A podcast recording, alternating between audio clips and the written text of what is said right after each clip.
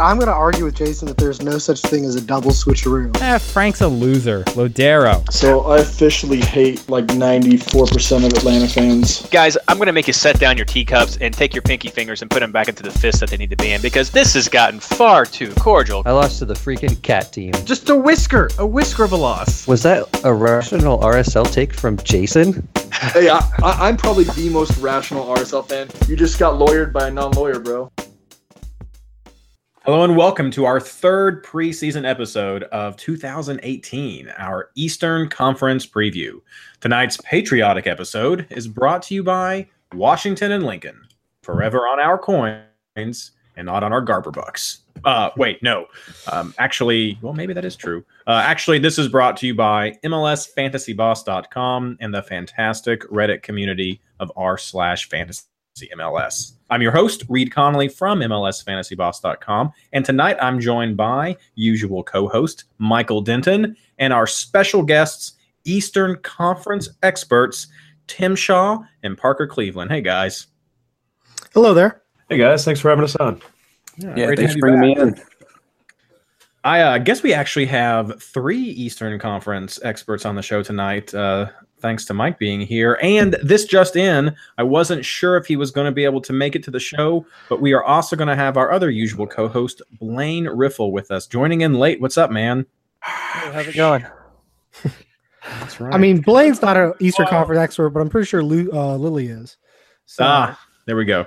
She's probably better than me, to be honest. I think Blaine popped up here on the screen. He was he's like one of those substitutes that happen as you're getting ready during warmups, and just like all of a sudden it pops on your field, and you're like, that guy was not in the starting XI graphic. What happened here? So he's he is he from Dallas? What's going on? Eastern Conference, Mike. Stay on the Eastern side. well, you're the Western Conference guy, so I don't know what's going on. he rolls in like the Fonz, you know. Hey, right. Hey. hey half our audience is like, "What?" The other half is like, "It's right, exactly." Mark and Mindy was on there too. Um, oh. oh, let's just keep going. Uh, so, Blaine and Mike, you guys were here last week. We were talking about how some of these new changes just came out. Uh, it's been a week to absorb these, but I really want to hear from Parker and Tim just your early first impressions about uh, this this new 2018 redo of the fantasy game. Parker, what do you think? Yeah, I mean, I think overall it looks pretty good. Uh, I'm I'm generally positive, kind of about you know the the changes with the um, the rosters locking, you know, kickoff and the new switcheroo format. Um, I am though uh, annoyed that I can't plug in players when I'm over budget, just to kind of see what my team would look like and what kind of math I need to do to kind of move things around. Um, and then you know shading out the players uh, when my positions are full is also kind of kind of uh, just a, another thing to get used to. But I am um, deeply annoyed in the range in prices. Uh, like, let's get back to that old style where it was every 0.5 or something, so I don't have to pick through like 30 players to who I want. um, but uh, you know, in general, get off Alexi's lawn. I guess I don't know. Um, there's nothing that I'm going to quit playing the game for. I think it's fine, but it's kind of like when your team unveils like a new uniform, it just looks kind of bad. So must be how like FC Dallas fans feel. Oh yeah, that was that was rough with Phil last week. Just just to clarify, with those price ranges, you mean the filters, not not the actual prices of the players? Yeah, the filters. Yeah, uh, you know, yeah, like, I can get that easily. Yeah. Yeah. What about you, Tim? First thoughts? Yeah, I'm generally positive. Um, you know, I think the new UI is is great. Um, you know, there's going to be a couple of hiccups here and there, but it seems like they have a dedicated team working on it. I mean, we saw how many changes went through between the soft open and the official open, right? So mm-hmm. it seems like there's going to be a lot of work going on there. Um, I think that it'll be very interesting to see what the app ends up looking like if they do get the standalone app up and running. It would be great if they would let us know, hey, push notification comes in, oh, so and so isn't in the starting lineup, or so and so isn't in the 18, similar to you know the other fantasy apps that you might play. And if we can get those, it'll make it a lot easier to deal with the rolling substitution or the rolling transfers that we can make based on each team's starting time. Because as you know, unlike football, the MLS will have could have up to 11 different start times in a particular game week. So, you know, it's it could be a little bit tricky, but I, I do like the auto rue as well. I mean, you know, triple rue. It's finally happening. Jay, where are you? That is I need to celebrate with somebody here. The keeper. Well, I mean, you can celebrate with me, the the now the official inventor uh, of the triple switcheroo, which I think even Jason has acknowledged now. There you go. Yeah. Actually, And- he has, and he really makes him mad. as, as our good friend Andrew Crawler has pointed out, you can get a keeperoo in there as well, and actually just get all four of them swapped out. Take some micromanagement. But Yeah. you know, both of you guys mentioned that we're talking about some of this micromanagement right now. Uh, we had a question or or a comment, not not really a question, a comment from Reddit that I want to get your guys' just thoughts on. Mike, can you read that for us? Sure. Um, Giuseppe Beer uh, asked, or more says, I am not liking the subs anytime rule change. Does it favor the hardcore fan unfairly versus the casual?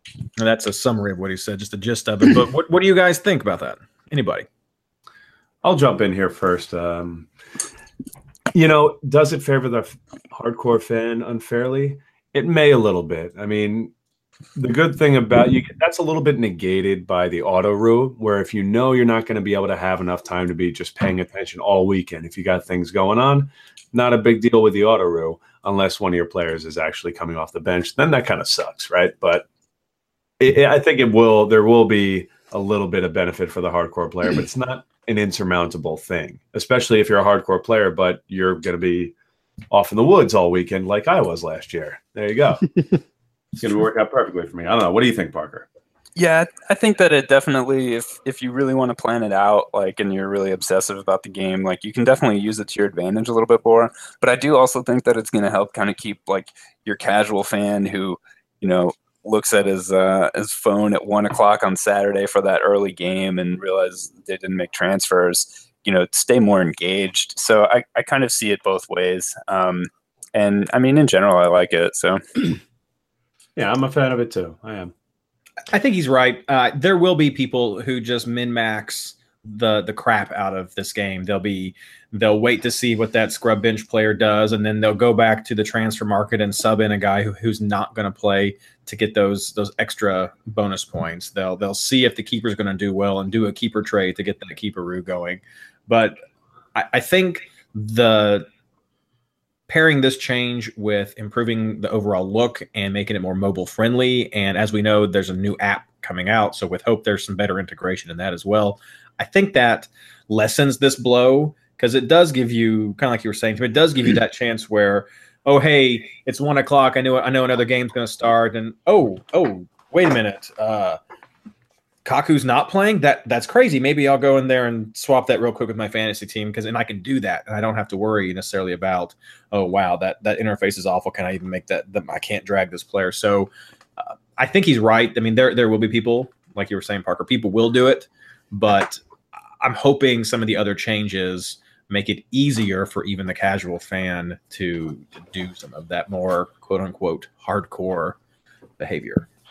And it's worth pointing out that, you know, in order to stay ahead of the game before, you really had to be knowledgeable about the information, which was very difficult to get for a casual player. Mhm. Um, you know, in, for, in some cases, not even get it to all.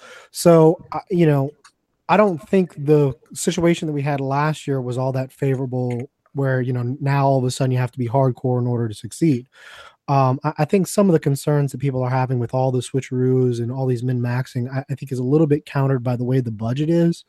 Uh, I mean, at least the way it's starting off, I, I mean, you know, the budget is very tight. I don't think a whole lot of people are going to be able to do it. Like I tried to kind of put players on my bench, I couldn't find the money to to do it. At least, you know, starting off, uh, I'm sure as you know, prices our salary caps rise and we find out who the budget players are, that'll change a little bit and you can have a little bit more freedom. But at least to start off, I don't think it's like super crazy for you know a casual fan versus a hardcore fan. I mean, no matter what game you have, a hardcore player is going to have more success than a casual player. True. There's just no way that's ever going to change. So, um, I mean, it allows more play options for a hardcore player, but I think it does help the casual fan who's not going to be up to date with injury status, who may forget, you know, oh, there's a Wednesday kickoff time for a double game week, and they can at least salvage something. Um, I do want to talk about the the app because it seems to me like the whole user interface you know when i was kind of going over this week and using desktop is really all geared towards whatever this app is so I think it's very incomplete as to whether the interface is good. I mean, w- one thing we haven't mentioned: there's no schedule on the page, although there's a link to a schedule maybe in the future. Um, I don't know if that'll be on the app or not. There's no pitch view on mobile. The whole gray shading thing annoys the bejesus out of me. So it's really incomplete until we get the mobile app. So I'm, I mean, right now I'm kind of negative on the visual changes, but um, I'll hopefully the the app will will impress me because I mean it's pretty clear like they're going all in on the app. They want the mobile experience to be better because the experience on desktop is like so much worse. and we and we have and we have confirmed that there will be a pitch view, a field view on Yeah. the mobile app when that one does get uh, updated completely. So um, just gonna throw that out there in case you didn't miss, in case you missed last week's episode. There there will be uh, that pitch view for for the final rollout of that. and uh, I would say uh, just make sure you send in feedback to listeners. You know, Yeah.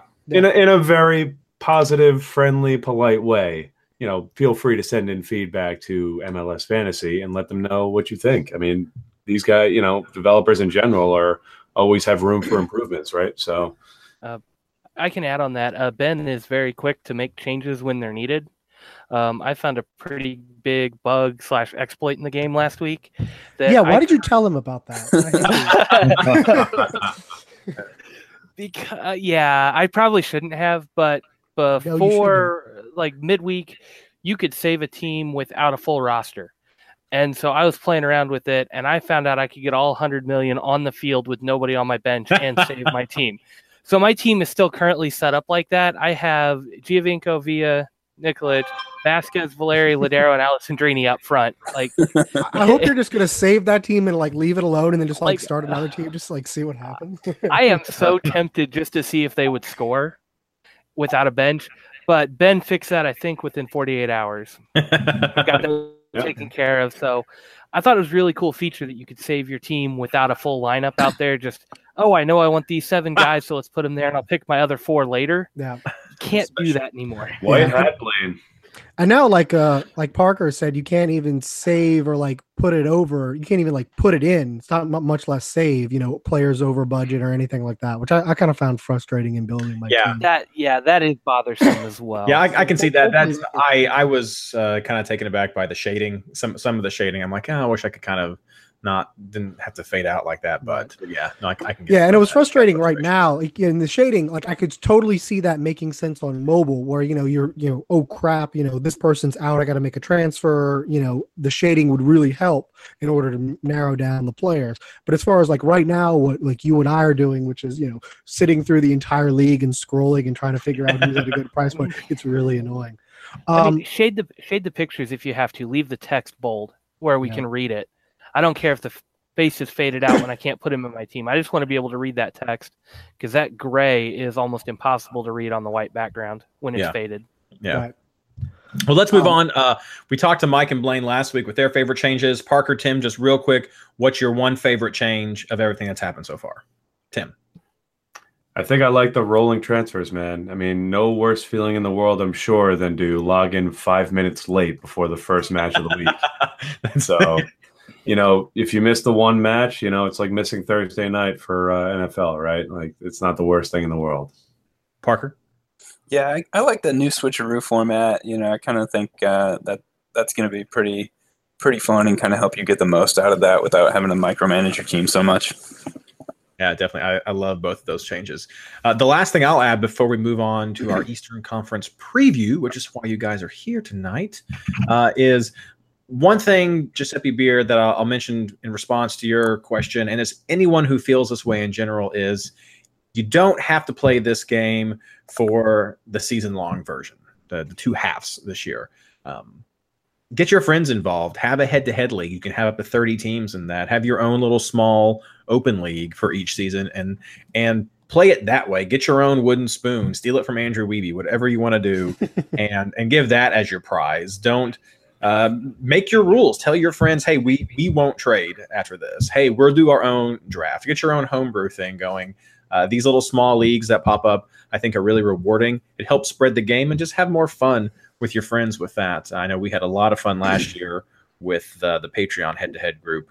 Um, so I'm going to just plug the leagues then.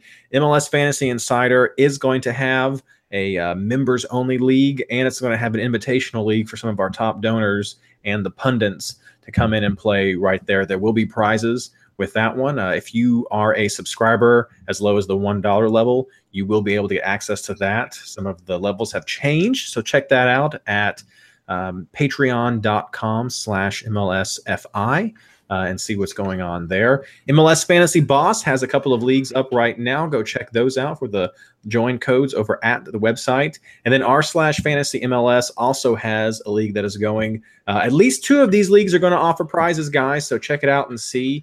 And we'll just see what the funds look like uh, before we get started, before we see if every league will have some prizes. So get those small leagues going. It'll be a lot of fun. And post them over at r slash fantasy MLS if you are trying to get some more members.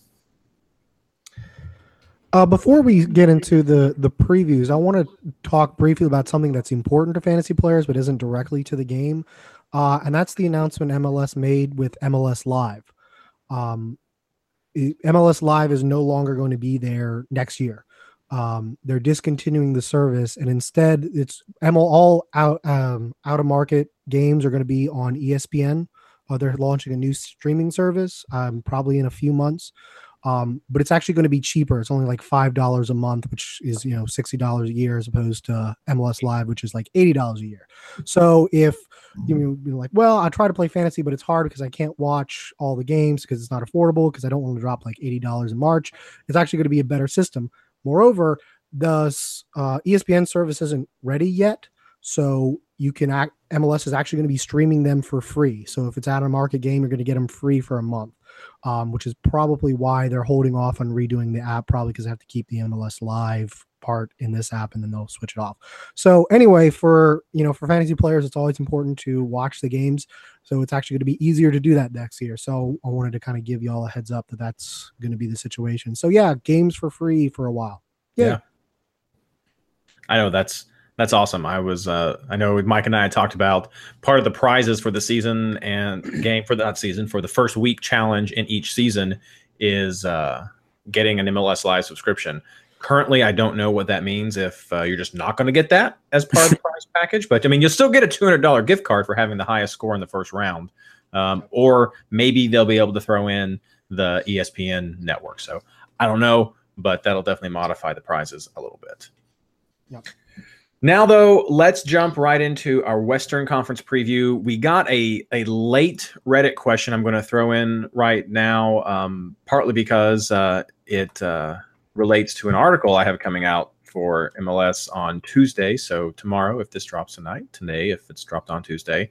Uh, and it's about defenders. And I, I wrote about the what who I think are the top 20 defenders going into this season. And Ted Firestone posted at r slash fantasy MLS and just said, which team defenses do you anticipate take a step forward this year, and which do you anticipate take a step back? So, Tim and Parker, uh, I know this one probably just came up, but I just, I just, really liked it. I thought it was good. Um, so, just real quick, feel free to just give a couple of teams if you want to, um, who you think is going to be better and who you think is going to be worse. Tim.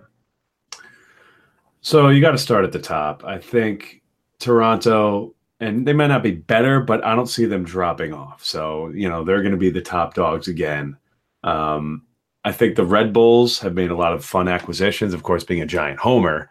Um, and we may see another, you know, five man back back line, which worked wonders for them last year. Um, Montreal, on the other hand, lost uh, Laurent Ciman. Um, you know, I'm, I'm a little bit I'm a little bit wary there especially uh, with the early season schedule they have. Um, and the Chicago Fire have also lost another key center back, uh, Joao Meira. So he's, you know, they have Johan Kappelhof still back there, but he was he was the centerpiece for that defense. So I think Chicago may be in for a bit of trouble there if they don't if they're not able to transition to uh, to a, a, a back line without Mara. Parker? Yeah, yeah. I think um, I guess uh, we'll just start and take a look. Looking at like Atlanta United, um, I'm completely terrified by the fact that we don't have like a good number six. Um, and the team only allowed 40 goals last year. I think that Brad Guzan came in and had like eight clean sheets in 14 games.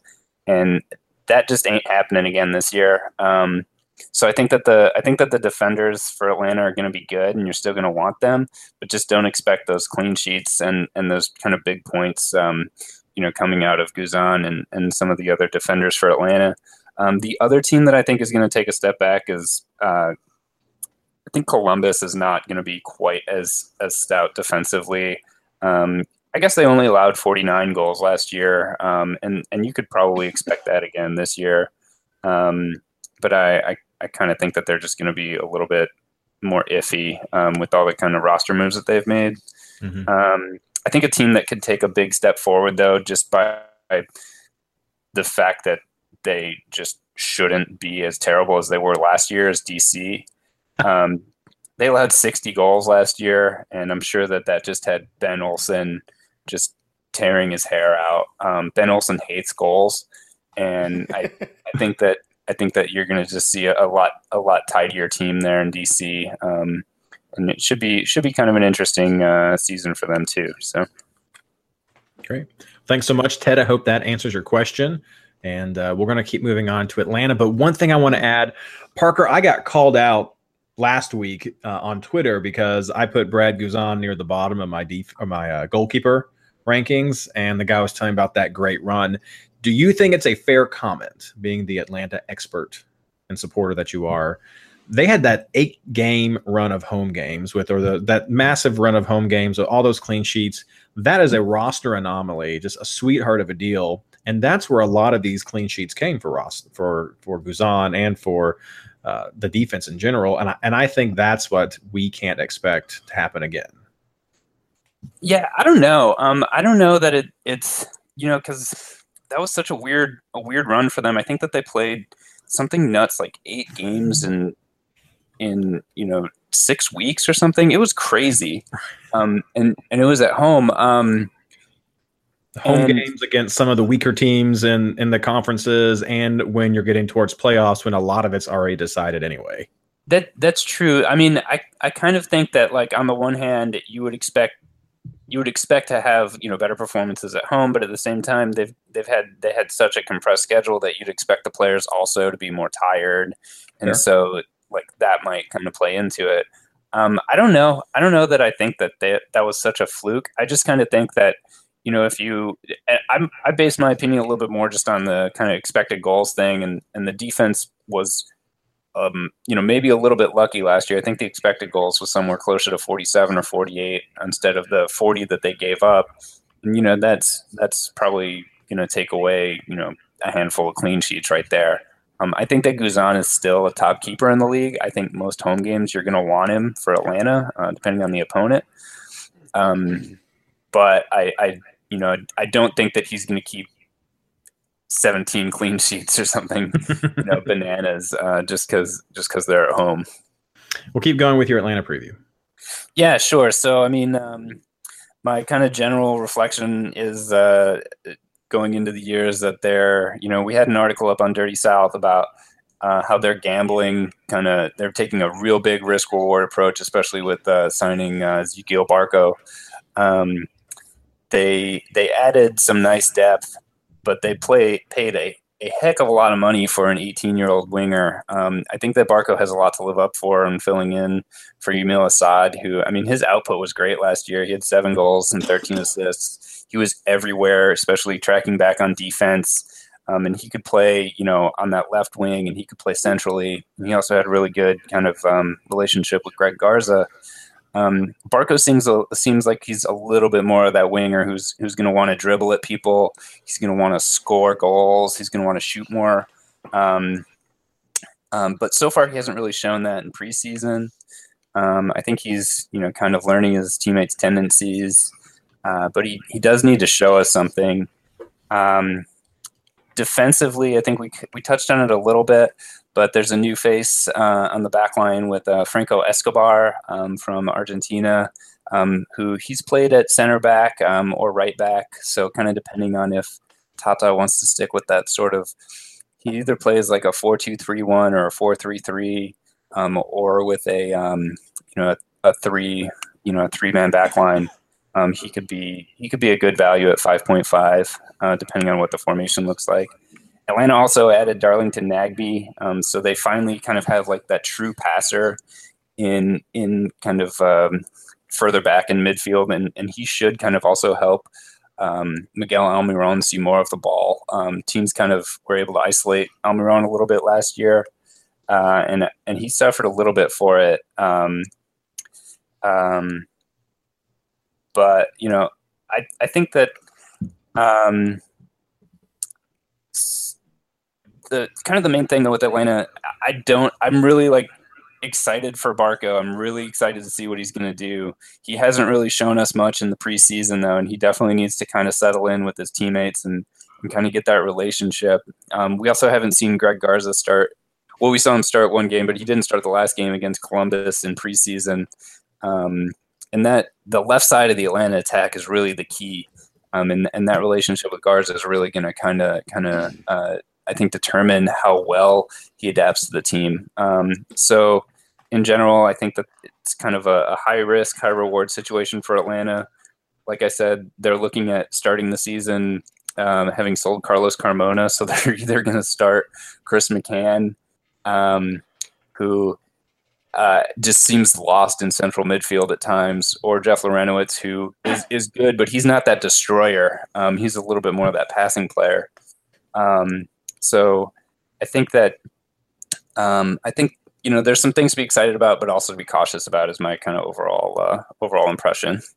Do they make the playoffs?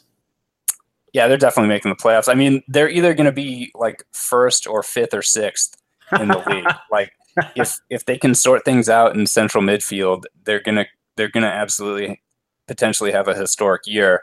Um, if not, you know they're they're going to be really kind of that team that Darren Eales said last year. You know they're going to either they're going to beat teams by three three to two or four to two or something. Um, so they're going to kind of have some some crazy games. Um, but you know I think I think uh, if you're going to also kind of getting back to the fantasy game, um, I think that you're really going to want almost every Atlanta player week in and week out, except for maybe Darlington Nagbe, but he might even see a bump in assists this year. Um, but you know, your defenders like Parkhurst is going to be dependent on clean sheets. I still think Leandro Gonzalez Pirez is is going to get those bonus points for passing. But you kind of know who you're looking for here with Josef Martinez, Tito Villalba, Miguel Almiron. Um, and uh, yeah, that's kind of where where I'm at with Atlanta. Great. Parker, I had a I had a question for you after reading uh, your Atlanta preview, which was really very good. Um, in your expected like lineup, you had Greg Garza very forward. You had him almost almost like a winger forward, uh, but he's listed in the game as a defender. Is he a defender that's out of position in the fantasy game, and can we expect him getting close to goal, or is that kind of very flexible depending on what Tata wants? I mean, he he's it'll be kind of interesting. He's definitely a left back, um, and I kind of think that he'll he'll play forward if if they're going to experiment with a three man back line. Um, I think that he'll be a little bit more of that left wing back. But if he's going to be you know back in that that four two three one, he's going to be a little bit more of, of a left back. But he gets forward a lot. Like it's it's almost it's almost uh, disturbing watching Atlanta sometimes how how much it seems like they're just going to be caught out all the time. But he can get back quick. He's a fast guy. So, all right. Um, one oh, one more thing to add. Um, Andrew Carleton, I think, is listed at four point five, and he's looked great in preseason, and he should see some minutes this year. And he could really be if if he kind of takes off and gets some spot starts, he could be a real sneaky way to get some good points. That's what I like to hear. Yeah, Tim, I've what can you seen some people on Twitter try to say that um, he should start over Barco, which I don't know if they're the brave enough to do that yet. Yeah, not not happening. Tim? Yeah. So uh, one last thought about Atlanta before we jump into Chicago. Um, Atlanta is rowdy and hostile at home, so that's going to be a tough environment for any team to come in and play in. So you got to be looking at them for pretty much almost all of their home games. Um, that being said, moving on to Chicago. So they had a heck of a year last year, turning it around from being at the bottom of the league to leading the league for a very solid stretch. I like to think that you know them bringing in Dax McCarty is uh, was the reason for all their success.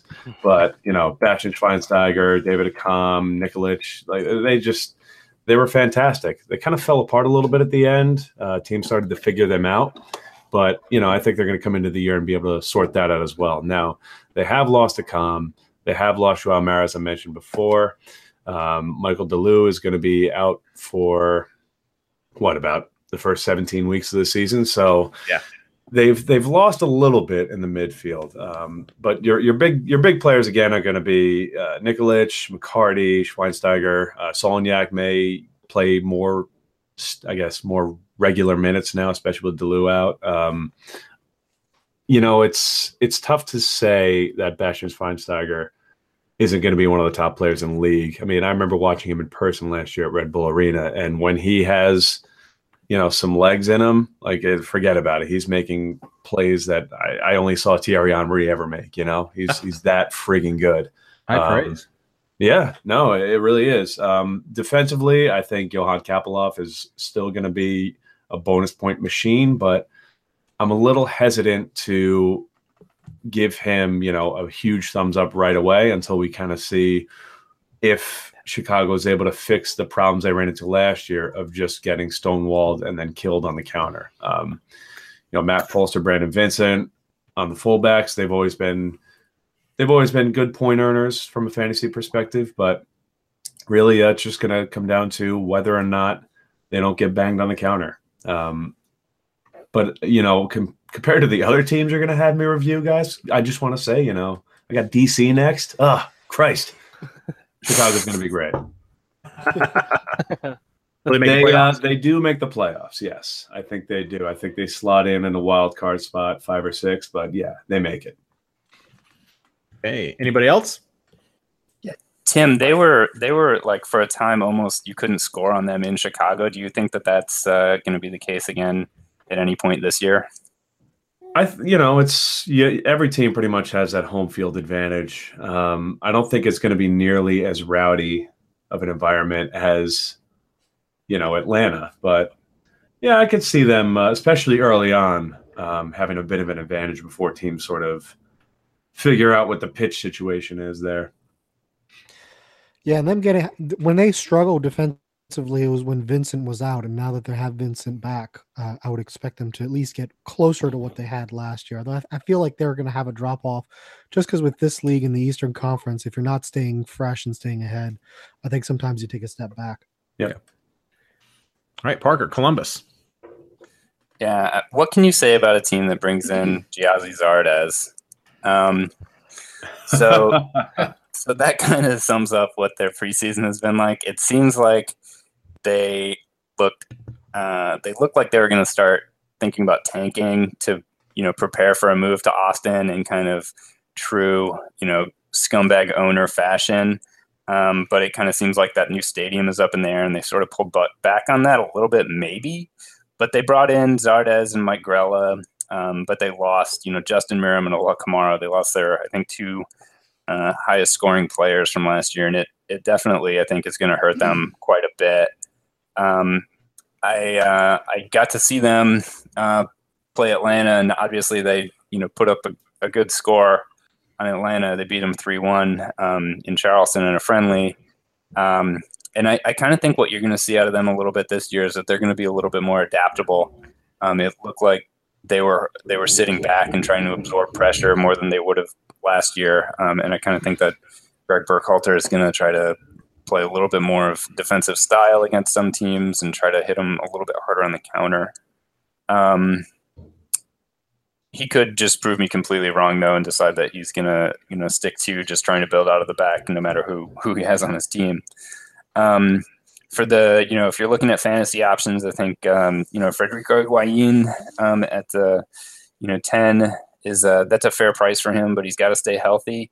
And really, if he's out of the lineup, I don't I don't think you want to pick up a single one of their attacking players. Um, you know, teams he's he's going to be the the one who's going to be setting the pace for the team, and without him, I, I really don't have good uh, expectations for them. Um, they signed a new uh, designated player, uh, Milton Valenzuela, who he's uh, set as a defender, um, but he's he's definitely very attacking. And at, at um, I think he's at five million. That's a decent price. Um, for defense, um, especially if he's kind of moving a little bit further up the pitch, kind of see how they're set up. Um, and then you've got Zach Steffen, um, who he's at 5.5. That's not as good of a value as he was last year, but he's still solid, and nobody's ever going to convert a penalty on him. Um, and uh, you know, aside from that, like I, I don't really see. You know, they've got Pedro Santos over there on the other side of the wing. Um, who he's he's going to be pretty hit or miss. Um, you know, maybe if you're looking for some solid points, Wil Trapp at at eight, but you know, um, I I still think there's more attractive options in midfield there. Um, yeah, kind of um, looking and seeing if if uh, they're gonna. I don't have super high hopes for them making the playoffs. I think they're one of these bubble teams where they're going to be a, you know a five or a six seed. Um, but if they make it, they're definitely knocking Atlanta out on, on penalties again. Um, It's like a but- self-deprecating prediction here. I just ha- I just feel the dread, man. I just I have it. Greladino in the 96th minute right. for the win. um, you know, other than that, like I don't really have uh, I don't really have too much to add. I I generally I generally think that that um, this this team will will live and die on on on Higuain um, being being healthy and effective. So That's that's like what MLS 2016 right there for them, living and dying on Higuain. yeah, I mean they, they took a hit with losing several big name guys, but uh, yeah, we'll we'll see how they can react to it. Anything else? Yeah, I'm gonna counter some of what they're saying about Zardes here. Um, just been watching him a little bit as I can in preseason, and knowing how this team played with Kamara and Meram, and I know everybody's saying, "Well, Meram's gone, the service is gone," but Zardes has looked kind of like a new player since getting to play uh, center forward with this team. I'm not sure he's a week in and week out type of guy for you, but for me, he's definitely on my watch list. When there's a good matchup, I'm going to give him a run. I'm still playing draft this year, and he's one of those kind of value forwards I'm hoping goes under the radar and slips down a few rounds. Can pick him up a little later. I'd be willing to probably take him. We're doing an 18, 18 player roster, so I'm looking at taking him in the top five in my top five rounds Well, for me. right. So A little bit so yeah, Zard. I'm I'm really high on Zardes. I think this experiment at center forward is actually going to turn out really well for him. All right. Hope from Blaine with that. Uh, Tim, now we're going to talk about DC. I know you're so excited, but uh, first, Blaine, can you read this next Reddit question for us? Yeah. Um, who caught me off guard? Uh, who asked this one? This uh, was this was Bearded Bearded Baller again. He was busy last week. He asked, "Will Ousted be as good for DC as he was for Vancouver in the past?" Well, Bearder Baller, thank you for the question. Um, great keeper, right? I mean, he's he's a solid top tier MLS goalkeeper. Ben Olsen, you know, Parker said it before. Ben Olsen hates goals, and I would add to that he hates giving them up and he hates scoring them. Um, but that being said, I don't see them continuing their regression. They're gonna they're gonna rebound and have themselves a nice little solid defensive season, as a DC team usually does. So maybe don't count on him right away. Let's just make sure that the team hasn't completely given up on Ben Olsen, and we're to see a midseason coaching change. But yeah, keep, definitely keep him on that watch list, and you know, throw him in there whenever you need someone who's to get you a solid result at home. Um, now, when I saw that I was assigned DC, I uh, my first reaction was a.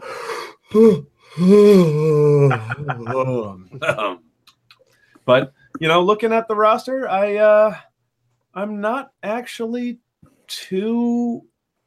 I'm not too pessimistic about it. You know, they they've added Yamil Asad, who was great out on the wing for Atlanta.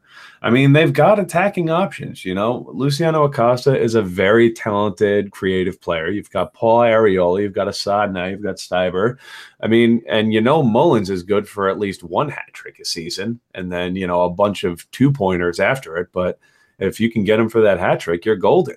So I think that where DC gets killed this year is in the central and defensive midfield. If they can't get it together in front of that back line, there's nothing that Steve Birnbaum and company is going to be able to do, even though they have added Frederic Brillant.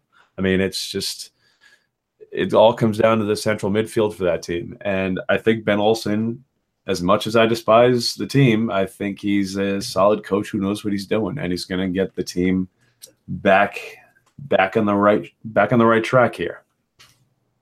Do they make the playoffs?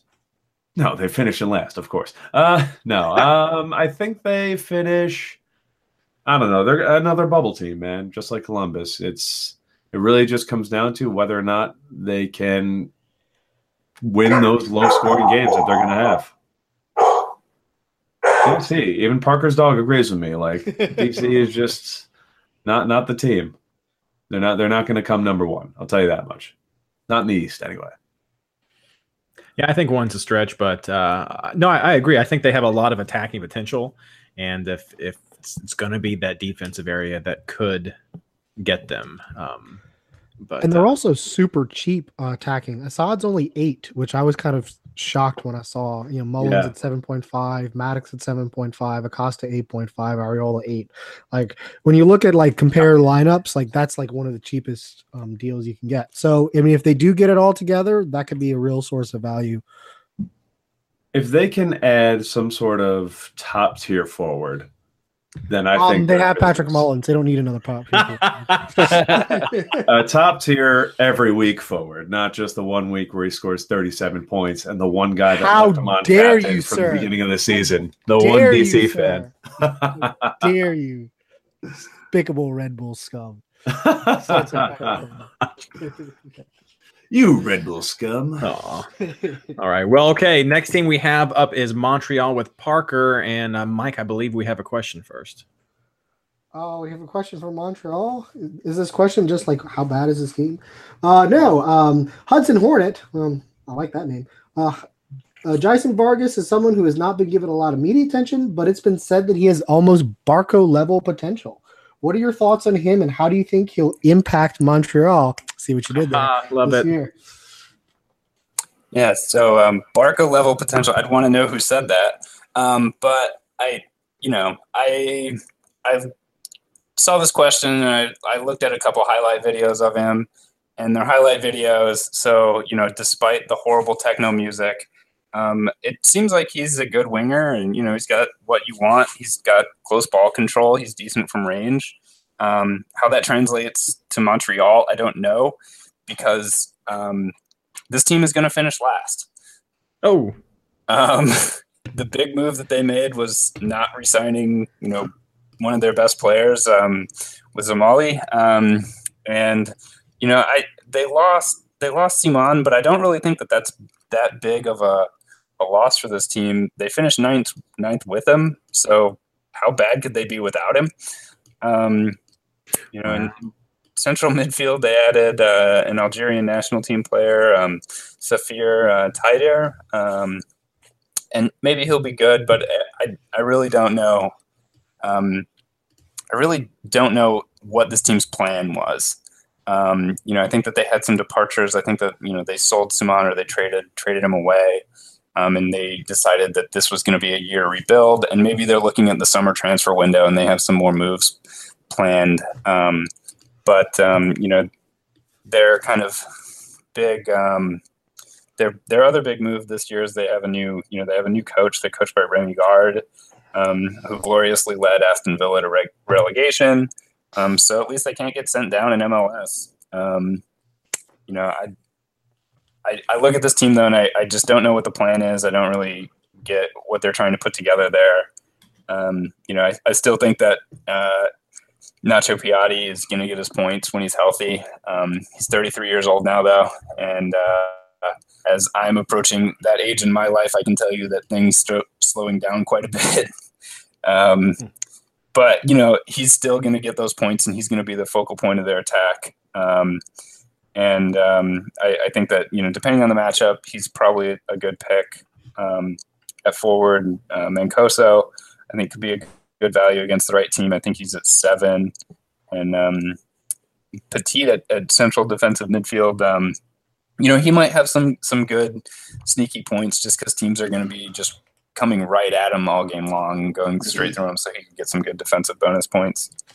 Um, like I said, this team's not making the playoffs, um, and in general, um, I think you maybe look at Piatti, but uh, I, I really kind of want to see what this team looks like before I start kind of dropping 10.5 on a player, um, even even like one like Piatti. Um, I guess um, my overall prediction for them is that um, Remi Garde is going to be overcome by the heat of the balmy Canadian summer and leave during the World Cup break. right. Uh, nothing else. Wait. I, I have some Piatti stats if y'all want. Okay. Um, the Piatti um, without Dzemaili last year was like night and day.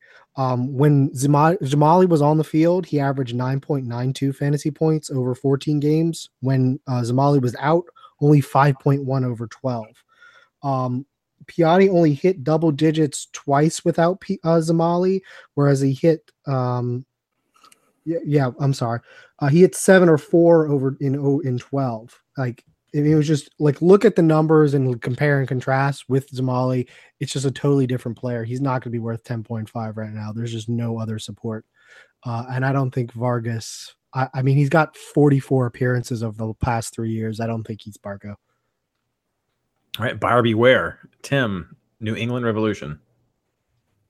I mean, you say buyer beware. This is a team that you really got to be careful with. I mean, do we even know what Lee Nguyen is doing right now? I mean, playing with a frown on his face. Yeah, this is a team that got completely blown up. I mean, Kai Kamaraza, Xavier Kouassi, Gershon Koffie, Angola, forget it. I mean, it's they blew up the whole team, right? And bringing in a completely new coach, Jay Heaps is out, Brad Friedel is in it's it's tough to say whether or not this is going to be a team that you can rely on from a fantasy standpoint. I mean, Lee Nguyen, if he's in, he's going to get you the bonus points. But you know, Diego Fagundez had a great year last year, but when things started to fall apart, he kind of checked out a little bit. Um, you know, Kelyn Rowe, it's uh, Juan Agudelo up top. These are all guys who are very streaky, you know, or can go through slow spells. And Lee Nguyen is really the only guy that I can look at this roster and say he's a guy that I would have if he's at home. Um, but other than that, I mean, maybe Delamea if he's if we if we're going up against a uh, pretty bad offensive team. If DC comes to visit, for example. So um, it's it's too tough to maybe Brad Friedel comes in and pulls a Jesse Marsch and just out of nowhere the team is fantastic. I don't know. You know, it's it's Oh. too tough to tell. I won't trust anybody. I won't trust anybody from this team early on. Blaine, I think you wanted to say something though. Yeah, um, I think Friedel got quoted on Twitter today or something that well, even though Lee Nguyen's back, he's going to have to compete and show that he wants his starting job back. Which he I mean, you're saying, um, I, I, not to question his leadership or anything, but if you're telling me your best player has now got to fight for his starting role because he said he wanted to be traded and they're threatening to bench him, because that's the way that's going to come across to anybody in the outside world is they're threatening to bench their star player. Um, this team may be in a lot of trouble if they do that because I don't know how many how the other players would react to are really their best player getting thrown aside to make a statement. Yeah. Yeah, it's going to be you. interesting um, with, with Friedel because I think his past coaching experience was like at the U19 national team level, and it is much much different. Obviously, kind of in the Lee Nguyen situation, kind of shows that coaching coaching pros as opposed to to kids who are trying to get into um, you know a national team. Yeah, I mean, I'm not going to sit here and say they've they, they have no chance this year because every team has a chance, right? But um, playoff expectations, I don't I don't have many, unfortunately. not not with a team that's rebuilding like New England is. Well, let, let me ask the question: If Lee Nguyen um, gets benched or you know gets traded, who fills in for the ten spot? Uh, maybe I'll suit up and go up there.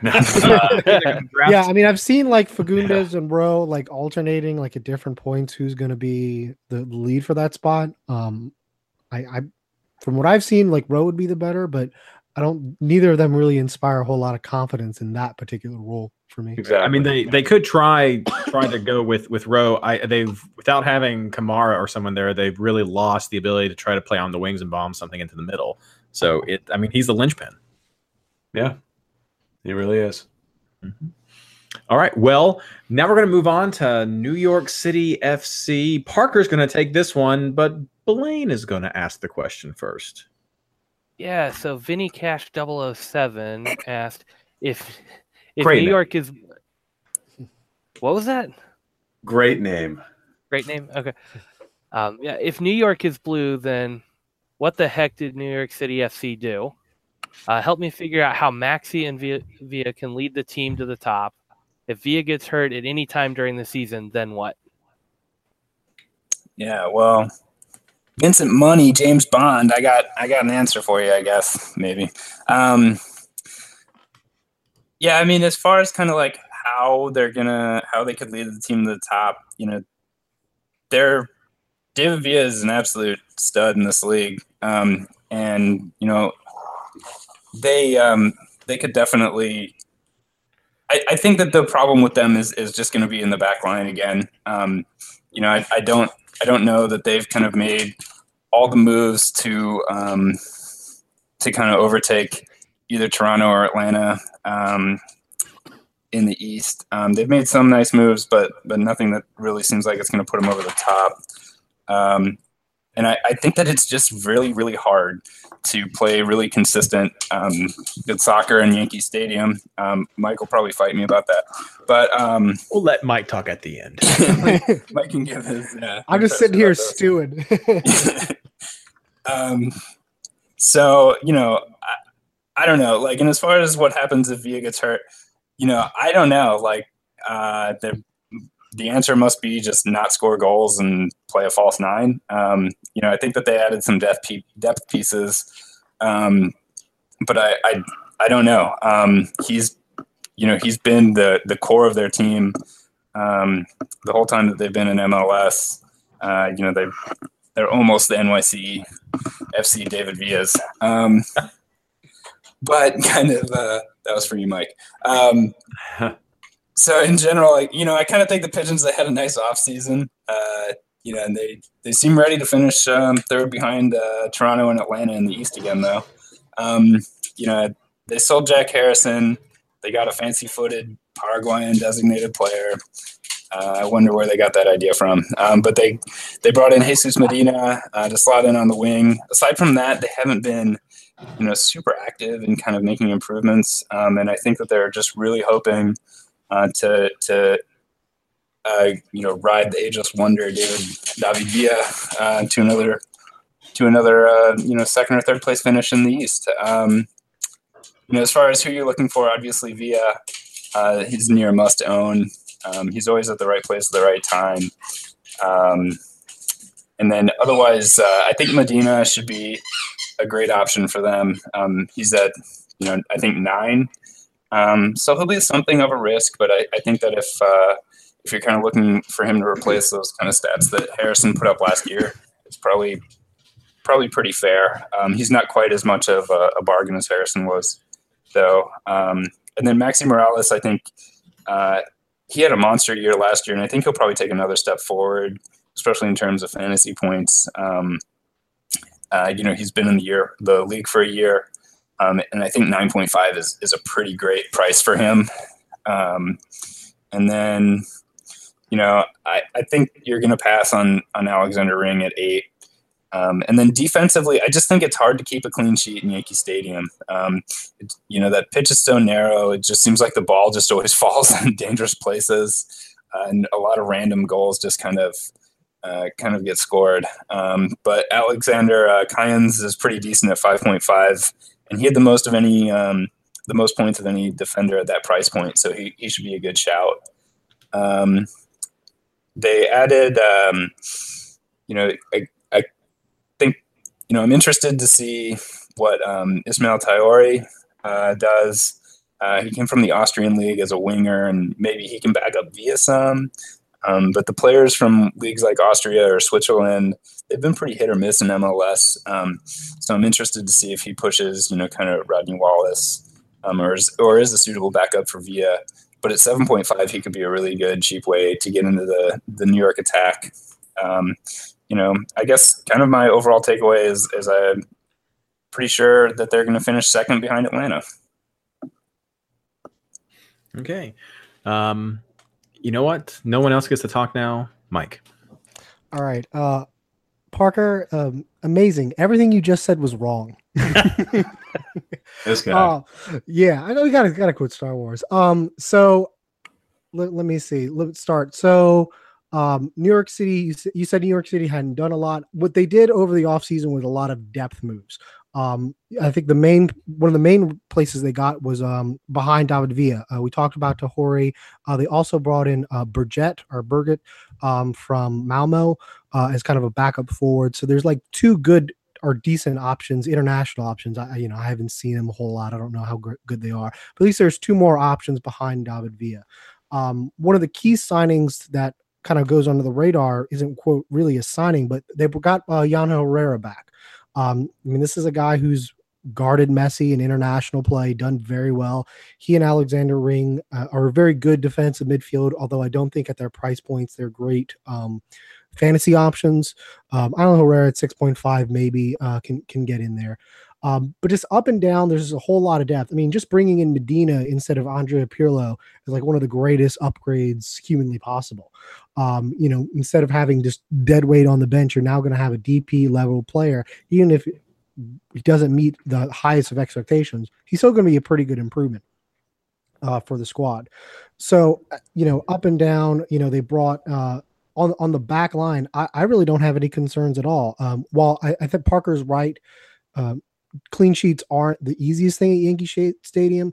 Uh, they're going to have Matarrita back, who's missed most of last year with injury. He's a very good offensive uh, player. Collins, we know from last year, scored a lot of goals. So you have some really good um, defenders who you don't have to depend on clean sheets there, uh, maybe more than some other defenders. Uh, and then there's a whole lot of depth back there. Probably the b- more concern on the back line from a fantasy perspective is rotation. Um, I mean, they, they really can go, you know, too deep. You know, Ab- Abdul-Salaam was brought in from Sporting Kansas City. Uh, they brought in a whole bunch of guys. Tinnerholm, Ho- uh. I, I I can't do anything close on that name, but um, and then Jonathan Lewis uh, is another forward option that I think is probably going to get a lot more playing time uh, coming off of his rookie year. So, I mean, there's a lot of depth for New York City. Um, and I, I, I think this team is probably going to be the best team in the Eastern Conference, or at least competing uh, strongly with Toronto. I, I think with Atlanta not having a defensive midfielder, um, I think they're going to be in a tier below NYCFC and, and Toronto. So now to answer the question as far as David Villa, yeah, I mean the team is going to be worse without David Villa because David Villa has been the best player, the second best player in the league since he got here. Um, so yeah, any team who's going to lose their best scorer is going to struggle. But New York City is more prepared this year than any year they have been in the past to deal without him, and they've added, you know, with Medina and and the other players, they've got a lot more depth and players around him to hopefully be even more dynamic attack than they were last year. I said all that stuff to set Mike up. That's what it was. Oh, I know you. You're just trolling. and in, in my own notes where it said other brief comments, I just wrote Mike. So that's uh, well. Now let's move on to the other New York team, uh, New What? York Red Bulls. Uh, Tim, of course, you're going to get this one, but first, Mike, you get to ask this question. I didn't know we had another New York team. Uh, but all right, uh, let's see. We have two questions, um, both from your man, uh, Tim Vinny Cash, a double. Vinny Cash. All right. So the first one is, what do you think of the loss of Gonzalo Veron? And then the second one, well, let me let me ask, let me have you answer that one first, and then I'll ask the second one. What do you think of the loss of Gonzalo Veron? So, from a fantasy perspective, not a big loss at all. I mean, he was a guy that came off the bench and you know scored some goals here and there, but you can't bring him in and start him, unfortunately, for fantasy unless he's guaranteed a starting spot. For the team, I think it was unfortunate that he didn't really ever have a chance to truly succeed. You know, injuries kind of killed him out of the gate two seasons in a row. And, you know, once you miss out on those first couple of months, when the team is really starting to come together, it's it's really really tough to find your find yourself uh, a role within the squad. And he managed to do that last year finally with some really really clutch goals. Um, you know, sorry Reed for that finish to that Cincinnati game, but yeah, yeah, yeah. Um, you know, I I- think it was it was unfortunate that he didn't have as much success as he, as he could have. We all saw how talented he was, but um, you know, I wish him all the best. All right. And then the second question is, uh, the Red Bulls send away Sacha Kljestan. So how he wrote Jaju, but I'm pretty sure he means Kaku. Mhm. Uh, Alejandro Romero Gamarra fit into the offense style that Jesse looked to implement once Royer regained full strength in 2017. Royer, BWP, and Adams will be scoring threats? Question mark. So the question, the second question, I'll get into a little bit with my review. But um, how will Kaku fit in? He's been with the team for some time now, and he's more central. Um, but he has played a bunch out on the wings as well. So I, I think you know, we are stacked out on the wings right now between Tyler Adams, Danny Royer, Kemar Lawrence, you know, if we do end up playing the 3-6-1 that we played last year. But so I see him kind of being more central. But if we're looking to get Sean Davis and, and his defensive prowess in there, I could see him sliding out to one of the wings as well. Um, but yeah, so thanks for the question, Benny. Appreciate it. Um, and then just to dive in, my, my preseason thoughts here. Um, this team is deep, man. You know, you lose Sach, sure, but you replace him with a, a young, exciting DP player. And the, the team just has so much depth, so much depth that has played solid MLS minutes before. I mean, right now, my starting lineup is Bradley Wright Phillips up top. In the attacking midfield, you've got Royer, Adams, and Kaku. Um, in the defensive midfield, central midfield, uh, you've got Rzatkowski and Felipe, and then the back line is Colin Long and Mario, and you have Lawrence kind of out on the left wing in the the weird three six one or four two three one that they might play. Um, you notice that Sean Davis, Alex Muyl, Derrick Etienne are all not in that lineup. Neither are um, Carlos Rivas or any of the other names that they've added this year. You've got uh, Redding. You potentially have Tim Parker coming in. Um, you've got Vince Bezecourt from RBNY2, who's scored a bunch of goals in the preseason. Connor Lade, greatest human being ever. He's not going to make the starting lineup on this team. I mean, the team is just that deep. Um, week one, don't play any of them because they don't actually have a game because the MLS, for whatever reason, just decided to only bring in one team this season. So we are the odd team out. But I, uh, I, I do think that this is a team that's going to be very, very strong and very healthy. Um, you know, you're not going to have a huge drop off if if a guy gets injured, it's next man in. So I, am really looking forward to this season. Um, key fantasy players: Bradley Wright Phillips up top, Danny Royer is going to be doing all the penalty kicks until he loses that job. Tyler Adams is a phenom. Uh, he's going to have a breakout year. I think Kemar Lawrence on the back line, he's playing for a European contract, so he's coming in with a chip on his shoulder. If you need a good defensive midfielder at home and you can afford it, go with Felipe. Um, and Aaron Long's a stud, man. You know, he's going to be your center back that you want. And of course, you know, the MLS Iron Man, Luis Robles in goal. There's some good value there on defense. Yeah, man. I was shocked that, that Long came in at 5.5. And I mean, Chris Armas, look what he did with Matt Miazga. Look what he did with Aaron Long in just one season. Tommy Redding is a talented player. I think he's going to do really, really well for the Red Bulls, assuming he even gets minutes because this team is that deep. Anybody else want to add to that? Uh, one thing to add, mention to the Red Bulls, and we, we didn't mention this at the top or in the Western Conference. Um, probably one of the reasons they're getting the bye this week is that they have CCL duty. Um, they, FC Dallas, Colorado, Toronto, and who's the other one I'm missing? Um, I'm I'm missing one that I'll think of later. But um yeah, so sport um CCL starts this week and they'll have it the week before. That's probably one of the reasons why they're having a bye. So if they advance in that one, um we may see some fixtures moved around for, for them. Yep, good good point. Uh, next we have Orlando City. Parker, this one's for you, but uh, Blaine, what's our Reddit question? Uh, Fladoodler18 asks, are any Orlando defenders you guys big on? Or are there any Orlando defenders you guys are big on? Um, you know, I guess that there are probably some prison guards who are good at defending in Orlando, and based on their players and fans' extracurricular activities, you might look at those guys. Ooh.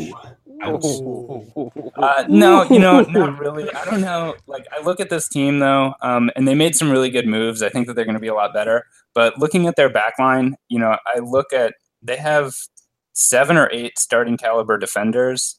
None are really like I that I look at and are studs um, who you're going to want to start every single week. Um, so I'm going to go based on the matchups there and kind of, you know, I want to feel out and see kind of who's getting the starts uh, and what that back line is actually going to look like, just because I, I think that there could be um, a lot of of rotation and and kind of a lot of Jason Kreis trying to figure out what actually works um, on his back line. I think he has a really good idea about what he wants to do going forward, but maybe not so much in defense. Um, but you know, I mean, I just go based on the matchups and uh, hope that the diamond doesn't get blown up again for six goals against Philly. Um, you know, today they even just went out and signed uh, another center back. They signed a 30 year old center back from uh, who played with Werder Bremen um, named Lamine Sane. Um, so, you know, I, I really don't know who's going to be starting there to start the season. I don't know if you Okay. guys have any other thoughts. Yeah, I want to. I'll switch up the question and get a little bit different answer from you. Um, what do you think of this defense as a whole, given rolling transfers and all these guys hovering around that five, five and a half? I mean, Spector is Yeah, only five point five million. So let's just go defense as a whole, assuming you say you want to take one, two, or three of these guys and just grab who's starting. What do you think there? Yeah, I, I kind of think that if uh, you're doing that, I I would probably look more towards the you know your your left backs and your right backs, Toia um, and El Munir. Um, I think that they're probably also a little bit more likely to start. Um, but so if you're kind of looking at Toia's at five mil, um, and then El Munir is, is at the same price, um, you know, I think that Kreis is really going to want to kind of go after it and play really attacking soccer. And I think that those guys could be in for for getting some good kind of you know attacking bonuses and and some some assists here and there. Um, so that's kind of where I would lean. Um, I, I I still think that that they're going to have a lot of flux, and I, I just don't think that they're going to. You know, it's not good for cohesion. It's not going to gel well just to start things off. I'd, I'd still sit back and wait and see who's going to be getting those starting minutes. Make the playoffs. Um, yeah, yeah. I think uh, as it breaks my breaks my Atlanta heart, um, breaks my Southern heart. Um, yeah, I I think that they'll probably make the playoffs. You kind of look at this team, and you know somehow or another they've managed to make make it easier to hate them by getting Sacha Kljestan, um, and they've you know um, I think it's a great move for them. They they uh, went on and uh, have a legitimately tier one flopping crybaby who can get fake assists um, to go along with Dom Dwyer, who's kind of that other tier one flopping crybaby. Um, but in all seriousness, though, I think that they do have uh, some really good pieces going forward. I think that they could be um, really dangerous, and and Kljestan kind of being, you know, if if they're going to play the diamond, and if he's playing sitting behind two strikers and doesn't have as much of a defensive kind of responsibility, and isn't going to need to, you know, press as much as he was in New York, I think that that could actually kind of uh, help him out a lot. Um, and and you might even see more assists. I just don't I don't know where the goals are going to come from. Dwyer kind of took a big step back last year. They have the number one scorer from NASL and Stefano Pinho.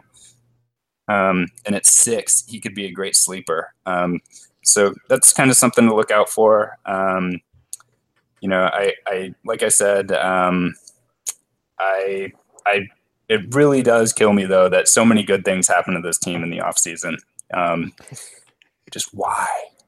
Um, you know, from from an Atlanta standpoint, I guess. But it should be fun to watch too. I'm I'm actually kind of kind of excited for uh, for seeing seeing what they put together. Anybody else? Uh, little injury note. I'll take Mike's job for him. Uh, Dom Dwyer's got a hamstring issue and is questionable for the first game. They don't know if he's going to be back to full fitness for the start of the season. Yeah, so in I that case, I think you definitely take a hard look then at, at Stefano Pinho at, at six, um, especially for switcheroo. Right. So, so is Tim going to defend Sacha Kljestan? I mean, he just. I mean, first of all, I'm just really glad that we're going to do a podcast and we bash Atlanta, and it's not my fault, and I'm not going to get the Orlando Twitter response. So You know, I had a weird interaction on the street with Sacha once, so that's what I'm really not, not even joking. Walking back from a match one night, and I see him limping. You know, he's, he's limping a little bit. You know, he got he got he got he got his ass beat a little bit. You know, in New York. So, you know, guys are following him all the time. So I see him limping. He's he's with uh, you know a significant other. I'm with my girlfriend. I'm like, hey, Sach, you know, uh, thanks for uh, you know, thanks for such a great game tonight. And he like was like startled and like gave me like a weird look and just like stammered out like uh thanks and then like crosses the street and then yells back like thanks for the support uh, it was just it was weird He's And probably not used to a nice Red Bulls fan. yeah you You know, know. i mean he, he saw my facial hair he got real jealous and uh, i don't know man So, so you're not on first name basis like you are with Brad. oh me and brad we They go way back. and and I- and I was hanging out with his brother in a bar more than once actually. So you know, I've, I've had drinks with Shaun. It's good times, man. The the Wright Phillips brothers are just just delightful. oh, that needs to go in the intro. All right, Tim. Well, well, tell us the delightful things about Philadelphia Union. Actually, um, you know, I think there there are a lot a lot of delightful things you can say about Philly this year, which is something that I haven't been able to say the last couple of years. Um, you know, they've got CJ Sapong, who had a breakout year. He's with the U.S. men now, and they've got David Accam. Fafa is one of the fastest people I've ever seen, and he's an explosive kind of player. You've got, you know, uh, my man crush Haris Medunjanin in in the defensive midfield, along with Alejandro Bedoya. I mean, really, the only thing they're missing is a number ten. I mean, they've got Ilsinho, but you know, he's he didn't do so hot uh, last year. Um, but I think there's a lot to like about this Philly team this year. Um, you know, you've got uh, MLS fantasy favorite Jack Elliott in the back. Um, you have 2016 MLS fantasy favorite uh, Rosenberry out on the back in the back as well. Um, Andre Blake and net. Uh, there, there are a lot of things to like about this team, man. Um, you know, it's can they get it together? Can the four two three one survive in a league that has kind of moved on past it a little bit? Um, I don't know. We'll see, but uh, I'm I'm kind of excited to see Philly play, even though they do consider the Red Bulls their rivals, and, and we we don't. But you know, I mean, God, like uh, we'd rather just blow right by Philly and go on down to beat DC's ass. But you know, I guess we'll stop in Philly and do the same to them. But I mean, yeah. So there's there's a lot to like. I uh, if they can get it together and really start to string together those last few key passes, I mean, they're gonna put a lot of balls in the back of the net. Playoffs. It's tough, man. The East is kind of deep this year, right? Like, I, I don't know. I, I, they're they're definitely bubble contenders. You know, five, six. But, geez, I mean, look how many look how many good teams we have. I mean, we just had Parker say Orlando is going to make it, so that's like not eight out of ten or eleven teams that are going to be making the playoffs. So eh, they're going to be they're going to be in the they're going to be in the hunt. I'll, I'll give them that much. Anyone else? Um, on a quick uh, injury note, I'm going to take my job back from uh, Blaine. Uh, Ilsinho's got a, a hamstring injury, so that means they're less of a number 10 than normal. Uh, the player I've seen slotted in there, and I think I got this from the Philadelphia Union Fantasy Boss preview, is uh, Najem, who's a 5.5 midfielder. Um, I like the sound of a 5.5 number 10, so that might be something to keep an eye on. I like right, it. Parker, take us home with uh, Toronto. Yeah, so you know, what is there really to say about Toronto? You know, they had that historic year, year last year, and um, you know, luckily for them, uh, they should be able to bounce back. And uh, you know, Jozy and, and Michael Bradley won't have the World Cup to distract them, so it should be a solid year for them again. Ouch. Um, just pouring the salt right in. Just put it right in there. Um, you know, I think the only the only big kind of roster moves they made is is they got rid of um, Steven Beitashour, um, who was probably their most replaceable player, and they brought in um, you know a Dutch player, uh, Gregory Vander van der Wiel, um, and they gave him the number nine jersey to play. You know, uh, right back. Um, so they clearly have big hopes for him. Um, they also seem to be on the verge of uh, signing an attacking midfielder um, from Spain. Um, I'm gonna I'm gonna do my best with this one. Um, Aher uh, Akchi. So I think they're gonna just keep getting better a while you know you see uh, kind of some other teams that have, have kind of not really made those sorts of improvements. Um, fantasy players that you know who you're looking at here. Uh, you know Giovinco, Jozy. Um, Victor Vazquez is going to be kind of interesting. He'll be a little bit, I think, of a tougher decision for some managers every week um, this year. Uh, at, he's at 10.5, but I think that that's a fair price for him. And if he can keep his production up from last year, he'll be a good option just about every week. Um, you know, Michael Bradley. Uh, last year, he had uh, four points more than Jozy in the game, and he's a and he's uh, one mil cheaper. Um, so you kind of look at that production, uh, and maybe you kind of weigh that if you're kind of trying to decide on a uh, on a Toronto player and you're not too sure, you know, if you want to chase the goal or get that steady production. Um, you know, the the only kind of uh, caution that I have is, you know, I don't know that Justin Morrow um, comes back and and puts out that same goal total that he had last year.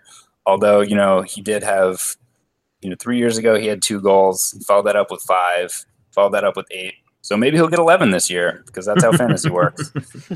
Um, in general, you know, I mean, they're going to be kind of threatening for for another repeat as uh, supporter shield winners, um, and uh, you know, definitely going to be threatening to go back to MLS Cup. Uh, Parker, you don't have to worry. This podcast is a safe space when it comes to player name pronunciations. okay. Anybody else? Final thoughts on Toronto? Get a treble repeat.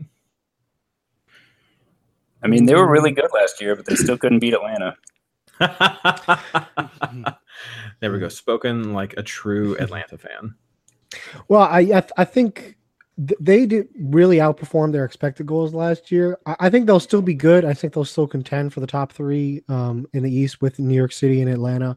Um, I, I don't think we'll see quite the same. Now, as far as the treble, I mean, they're pretty much handed the Canadian championship. You might as well do it now. Um, so and, like like Parker said, they have a lot of international players who won't be going anywhere this summer. Thanks, Michael and Jozy. Um, so yeah, I mean, I think they'll definitely be strong. I think they'll definitely contend for the Shield, but I think they got lucky with the draw in the playoffs. So I think they do not win MLS Cup. All right. Well, thank you guys for all those insights for the Eastern Conference teams. Uh, a lot of great players to choose from. Uh, final comments before we wrap everything up tonight, Tim. About anything? Uh, just good luck to everybody this season. Uh, I what are we? Uh, one week, two days, fifteen hours, ten minutes, and one second away from the uh, 2018 fantasy season. So I'm I'm looking forward to it, guys. Parker. Yeah, this season really just can't start soon enough. Um, I, I really am pretty excited about it. Blaine. Yeah, there's been a little bit of talk for all you draft players out there that Draft MLS is struggling this year. Operating costs have inflated. I think it was a little more popular last year than they were anticipating, and they are not sure they're going to be bringing it back. So if that is something you're really into, go check out their website. I think they're doing a crowdfunding thing to try to keep that going. I've played a homebrew league and I've played over there.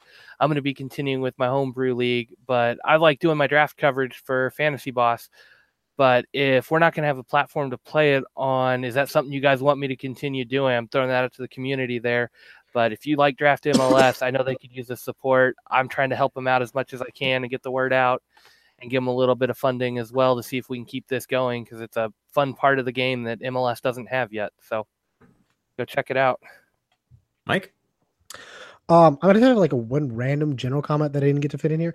I really feel like the defensive midfielders got super high price ranges. Like like Michael Bradley's like nine million this year, which is just crazy to me. Like Ring, Herrera, uh, guys like that were really expensive. It's kind of a random thought. Uh, on like the announcement shout outs thing, um, it's kind of a weird one. Um, I gave up Twitter for Lent. So if you can send me um, injuries, I would really appreciate. It. Like I sometimes like I will dive in, and if you at me or like mention me like with a question, um, I'm more than happy to respond. I will get it. But yeah, I'm not as uh, aware of stuff, so I really use your help in like letting me know about injuries uh, and that.